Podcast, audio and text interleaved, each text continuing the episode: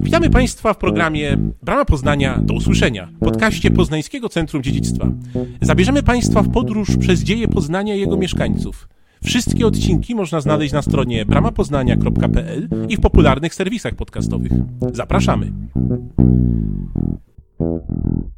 Dzień dobry Państwu, witamy w kolejnym odcinku opowiadającym o mieszkańcach Ostrowa Tumskiego w poprzednich wiekach. Przy mikrofonie w roli debiutującej prowadzącej Iwona Pluta, a moją gościnią jest dzisiaj Karena Nowak. Cześć Karena. Również debiutująca, witam wszystkich. O właśnie, tak, zgadza się.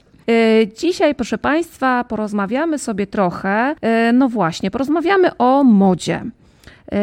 Jak to wyglądało kiedyś i czy w ogóle jakoś wyglądało, ze względu na to, że w ostatnich latach coraz więcej z nas zwraca uwagę, co na siebie nakłada, z jakiego materiału jest odzież i gdzie została wyprodukowana.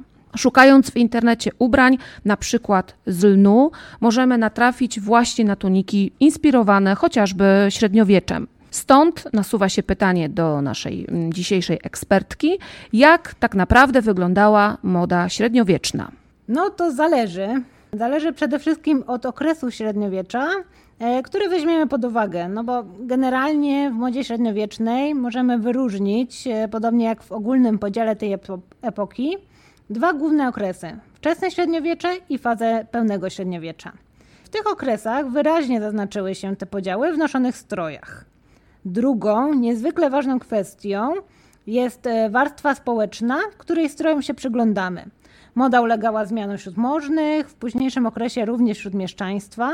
No, trudno natomiast mówić o jakichś znaczących zmianach wśród ubogiej ludności, szczególnie wiejskiej. Warto również wspomnieć, że zmiany w modzie średniowiecznej, czy w ogóle na przestrzeni wieków, były wolniejsze i mniej drastyczne niż obecnie, gdzie co pół roku modne są kompletnie inne ubrania niż sezon wcześniej. A w tym odcinku skupimy się na omówieniu tego, co prawdopodobnie mogli nosić Słowianie w Grodzie na Ostrowie Tumskim. Dobrze, to może zanim przeniesiemy się właśnie do czasów wczesnego średniowiecza, warto by było na początku wspomnieć, że tak naprawdę nie posiadamy zbyt wiele danych z tamtego okresu.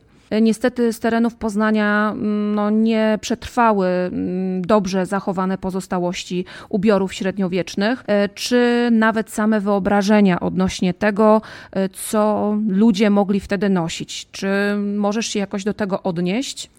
No to prawda, trudno jest powiedzieć coś pewnego o tak dawnych czasach. Jednak nie wszystkie informacje zginęły w mroku dziejów. Archeolodzy wykonali tytaniczną wręcz pracę, by dotrzeć do tego, w co mogli się ubierać pierwsi Słowianie. Dzięki badaniom wykopaliskowym odkryto, iż niektóre szczątki materiałów przywarły do metalowych elementów, narzędzi czy ozdób w różnych pochówkach na Śródce, co daje nam jakąś wiedzę na temat włókien, które były używane do wytwarzania odzieży. Akurat na terenie Poznania, jak wspomniałaś, nie zachowały się pozostałości ubioru średniowiecznego, gdyż jak Państwo sobie zdają z tego sprawę, włókna naturalne ulegają dość szybkiemu rozkładowi i takim uzupełnieniem luk i pomocą w określeniu tego, w co mogli się ubierać Słowianie, były wykopaliska prowadzone w innych miejscach, np. w Gnieźnie, na Ostrowie Lednickim czy w Gdańsku, a także badania etnograficzne czy analiza ikonografii. No to w takim razie jak mógł wyglądać taki przeciętny mieszkaniec czy mieszkanka Grodu na Ostrowie Tumskim? To może zacznę od stroju noszonego przez kobiety, a składał się on z kilku warstw. Najpierw zakładano luźną, lnianą koszulę wiązaną w pasie, tak zwane giezło, która była poszerzona w dolnych partiach, a rękawy miała zwężane przy nadgarstkach. Koszula ta miała za zadanie chronić ubranie wierzchnie przed potem i zabrudzeniami. Ze względów praktycznych była krótsza, mniej więcej do pół łydki. Dół sukni do kostek szybko byłby brudny, mokry, zadeptany, poszarpany. Choć pewnie ta długość zależała od pory roku i rodzaju wykonywanej pracy. Jeżeli chodzi o tak zwaną warstwę wierzchnią, to kobiety niższego stanu tkały na domowych krosnach swoje suknie z wełny lub lnu gorszej jakości. Suknie te miały bardzo prosty krój. Dół sukni i dekolt zdobiony był krajką, czyli kolorową taśmą tkaną na tzw. bartkach bądź tabliczkach. Oprócz tego, że krajka zdobiła ten ubiór, to jeszcze miała zastosowanie praktyczne. Wzmacniała brzegi odzieży i chroniła je przed przetarciem. Kiedy robiło się trochę zimniej, kobiety okrywały się pelerynkami, czasami też opisywanymi jako narzutki, i one były uszyte z kawałków grubszego materiału lnianego lub wełnianego. No i posiłkując się odkryciami ze Śląska i Pomorza, to badacze przypuszczają, że te narzutki też mogły być zdobione wzorzystymi, barwnymi pasami. Kobiety nosiły również zapaski, zapony. No, dzisiaj byśmy przyrównali to do takiego fartuszka i prawdopodobnie funkcja zapon i zapasek była różnoraka. Raczej nie był to stały element ubioru. Te zapony miały chronić ubranie przed zabrudzeniem, a dodatkowo według niektórych badaczy chroniły także przed zimnem. Stan cywilny kobiety można było rozpoznać po tym, co nosiły na głowie.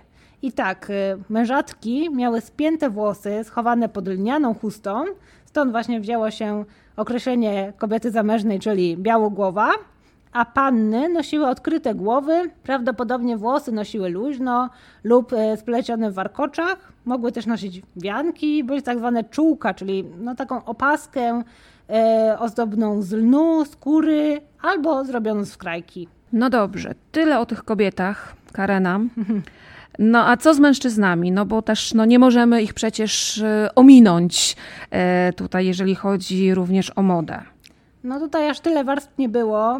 Prawdopodobnie po prostu ubierali się w długie, lniane bądź wełniane spodnie, tak zwane gacie bądź nogawice, które oplatali rzemieniami na wysokości łydek, i odzieniem wierzchnym była tunika długa do kolan z wycięciem przy szyi. No a w pasie Słowianie przewiązywali się pasem ze sprzączką, a kiedy robiło się zimniej, okrywali się też płaszczami z kawałków wełnianej tkaniny, ale wiązali ją na ramieniach. Tak, wspomniałaś tutaj właśnie o takich chłodniejszych okresach. No, lata temu, wieki temu te zimy i jesienie były zdecydowanie zimniejsze niż obecnie. W takim razie jak wtedy radzono sobie właśnie z okryciem się i żeby wszystkim było cieplej? No oczywiście, że zimą trzeba było się znacznie cieplej ubrać. Ale prawdopodobnie już wtedy podstawową zasadą sprawdzającą się też w naszych czasach było ubieranie się na tak zwaną cebulkę, czyli potrzebne było kilka warstw ubrań. Lniane giezło, dwie lniane suknie, na to dodatkowy fartuch lub zapaska albo spódnica, a nawet kilka. Do tego gruby, podszyty kaptur. Tutaj warto wspomnieć, że kaptury do XIII wieku szyto osobno i one izolowały od wiatru. Podszyte były najczęściej drugą warstwą wełny albo lnem, no co powodowało, że lepiej wchłaniał się pot, no i ten kaptur nie gryzł, tak jak można podejrzewać, że sama wełna by gryzła. I jako ciekawostkę mogę dodać, że wełniane kaptury stają się coraz bardziej popularne w obecnych czasach. No i Słowianie też mogli nosić coś na kształt kożucha, a dodatkowo zakładali wełniane chusty bądź futrzane czapki. No, na ręce oczywiście rękawice, a na nogi dziane, wełniane skarpety, które tkane były igłą. No wtedy jeszcze nie znano szydełek ani drutów. No i na to wszystko onuce. Prawdopodobnie noszono też wełniane nogawice za kolano lub do pół uda spięte pod kolanem rzemykiem, no albo paskiem. A co z butami? No wiadomo, że najstarsze skórzane obuwie zostało znalezione w Armenii i jest datowane na aż 4. tysiąclecie przed naszą erą. Szok! No tutaj dzięki wykopaliskom w Gnieźnie też możemy założyć, że nasi mieszkańcy tutaj grodu na Ostrowie Tumskim, zarówno kobiety, jak i mężczyźni, no już znali obuwie skórzane, ale były to najprawdopodobniej proste chodaki z jednego kawałka skóry. Trudno jednak określić, czy również ludność wiejska mogła sobie na coś takiego pozwolić. We wczesnym średniowieczu obuwie miało charakter praktyczny, ponieważ w naszym umiarkowanym klimacie większą uwagę przywiązywano do ozdób, które pokazywały status rodzinny, niż do samego ubioru. Dopiero później, w fazie pełnego średniowiecza, obuwie zaczęło być zdobione haftami, było wykonane lepszą techniką, więc w końcu obuwie stało się symbolem statusu i elementem paradnego stroju. No skoro już mówimy o pokazywaniu swojego statusu, dobrze może byłoby powiedzieć coś na temat mody dworskiej. Jak wtedy ubierali się dworzanie, książęta? No początkowo podczas panowania pieszych Piastów sam krój dworskich ubrań nie różnił się zbytnio od tych noszonych przez podwładnych. No być może suknie damskie były nieco dłuższe, a u mężczyzn płaszcze może były nieco obszerniejsze, no ale najprawdopodobniej ta jakość materiałów noszona przez książąt i dworzan była znacznie lepsza. Oczywiście pod spód też zakładano lniane koszule, jednak warstwy wierzchnie były pewnie wykonane z jedwabiu bądź wzorzystych tkanin wełnianych, dodatkowo jeszcze zdobione złotymi frędzlami, obszywane złotymi nićmi, które w sumie znaleziono tutaj podczas wykopalisk na Ostrowie Tumskim, bądź w przypadku dwórek mogły być to nitki oplecione srebrnymi foliami, a zimą najprawdopodobniej noszono cenne futra, również podbijane jedwabiem. Według badaczy władcy piastowscy oraz ich dwór dość szybko zaczął naśladować modę z dworów zachodnioeuropejskich. Czyli w skrócie na bogato. W kronikach Gala Anonima znajduje się taka informacja, że za czasów panowania Bolesława Chrobrego dworzanie tak opływali w nadmiar pieniędzy, że ogół rycerstwa nosił, uwaga, złote łańcuchy. Z czym to się Państwu kojarzy? A damy dworu, proszę sobie wyobrazić, musiały być podtrzymywane przez innych, bo tak uginały im się nogi od namiaru kruszców, które nosiły. No to już powiem szczerze, jest naprawdę na bogato bis. To jak to było, Karena, z tą kosztowną biżuterią? No, Gala Anonima chyba troszeczkę poniosło przy opisywaniu zasobności dworu Chrobrego. No ale prawdą jest, że ta biżuteria no to nie tylko zdabiała ten strój, no ale posiadała różne funkcje. Nie tylko te estetyczne, ale też społeczne, czy na przykład symboliczne. Biżuteria bardzo dużo mówiła o osobie, która ją nosiła.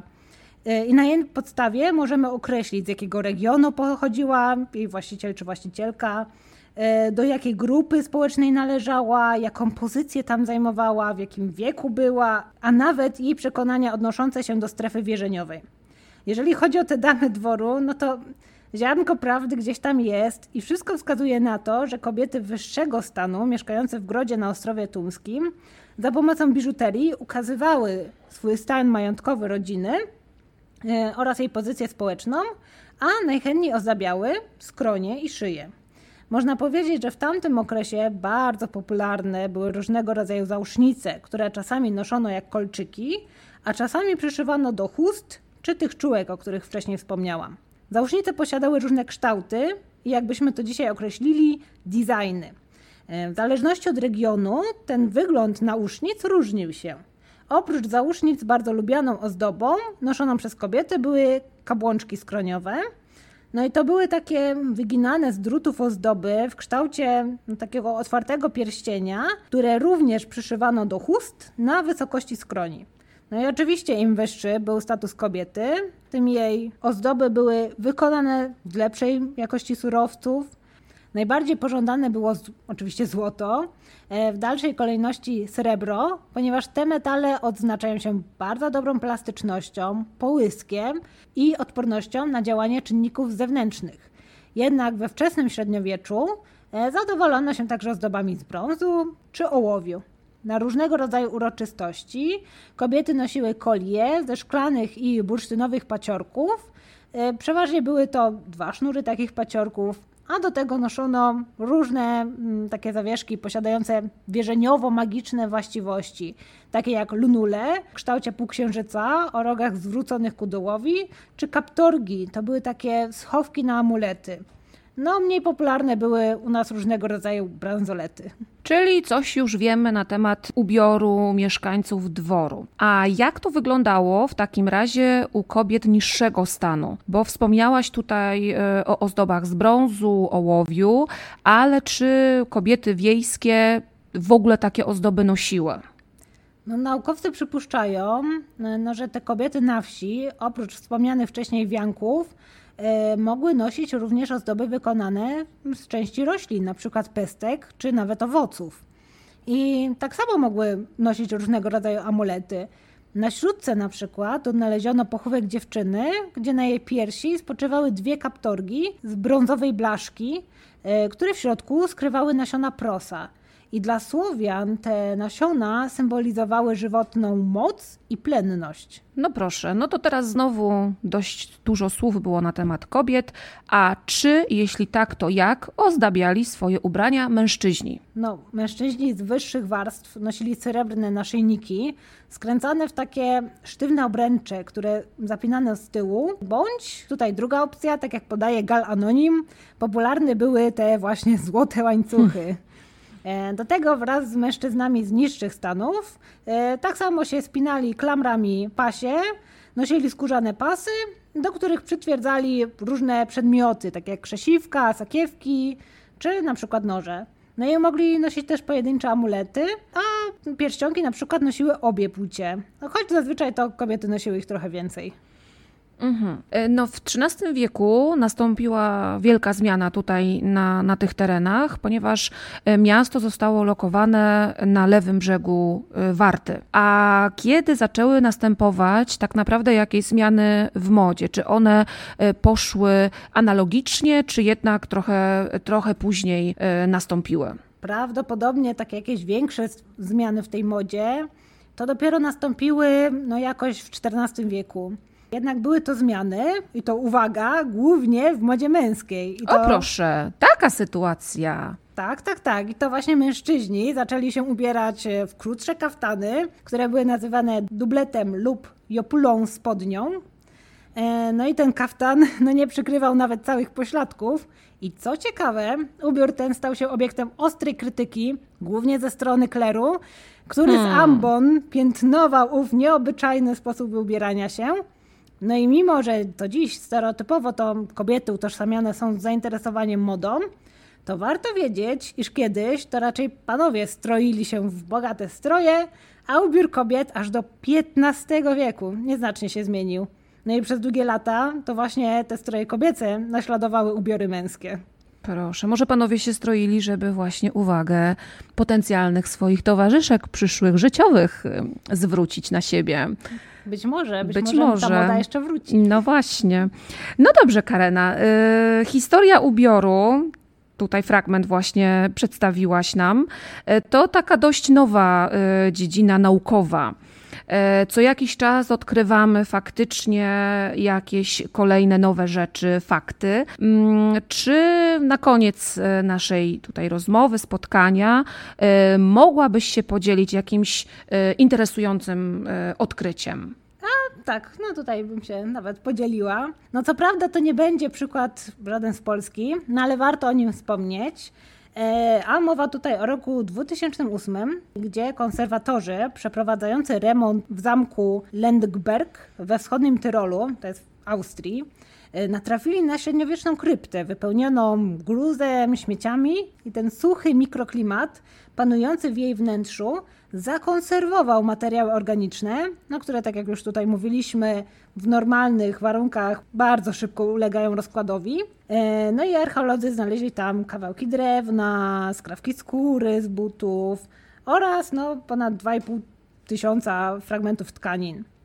Dopiero później zorientowali się, że niektóre z nich mogą wyjaśnić, co dawniej noszono pod ubraniem.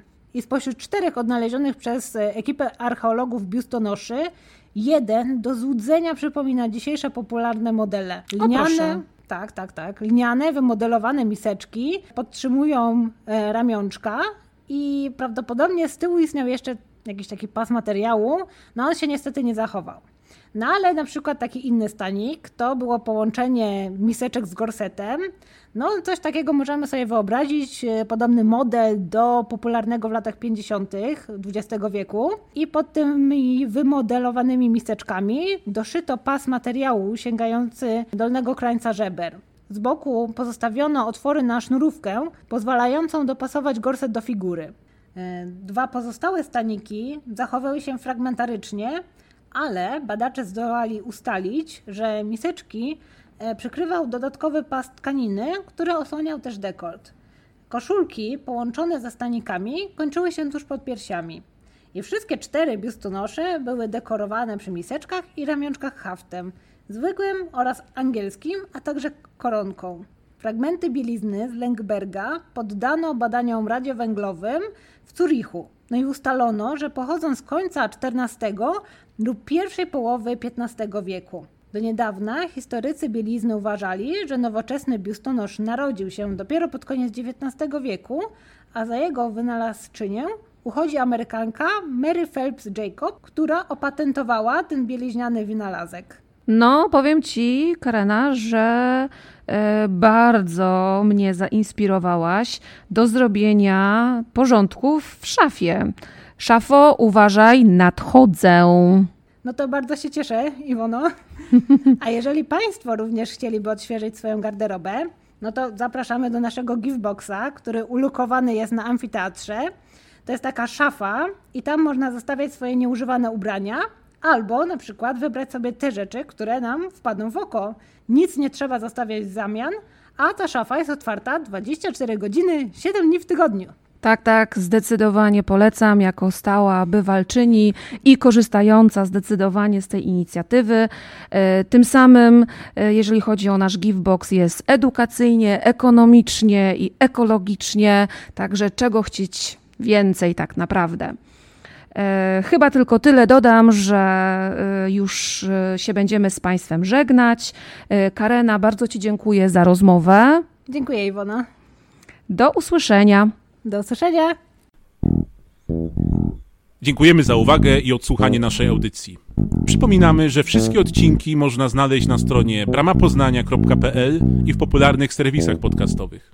Zapraszamy także do obejrzenia naszych filmów dostępnych na kanale Bramy Poznania w serwisie YouTube. Brama Poznania, do usłyszenia. Do usłyszenia. Do usłyszenia.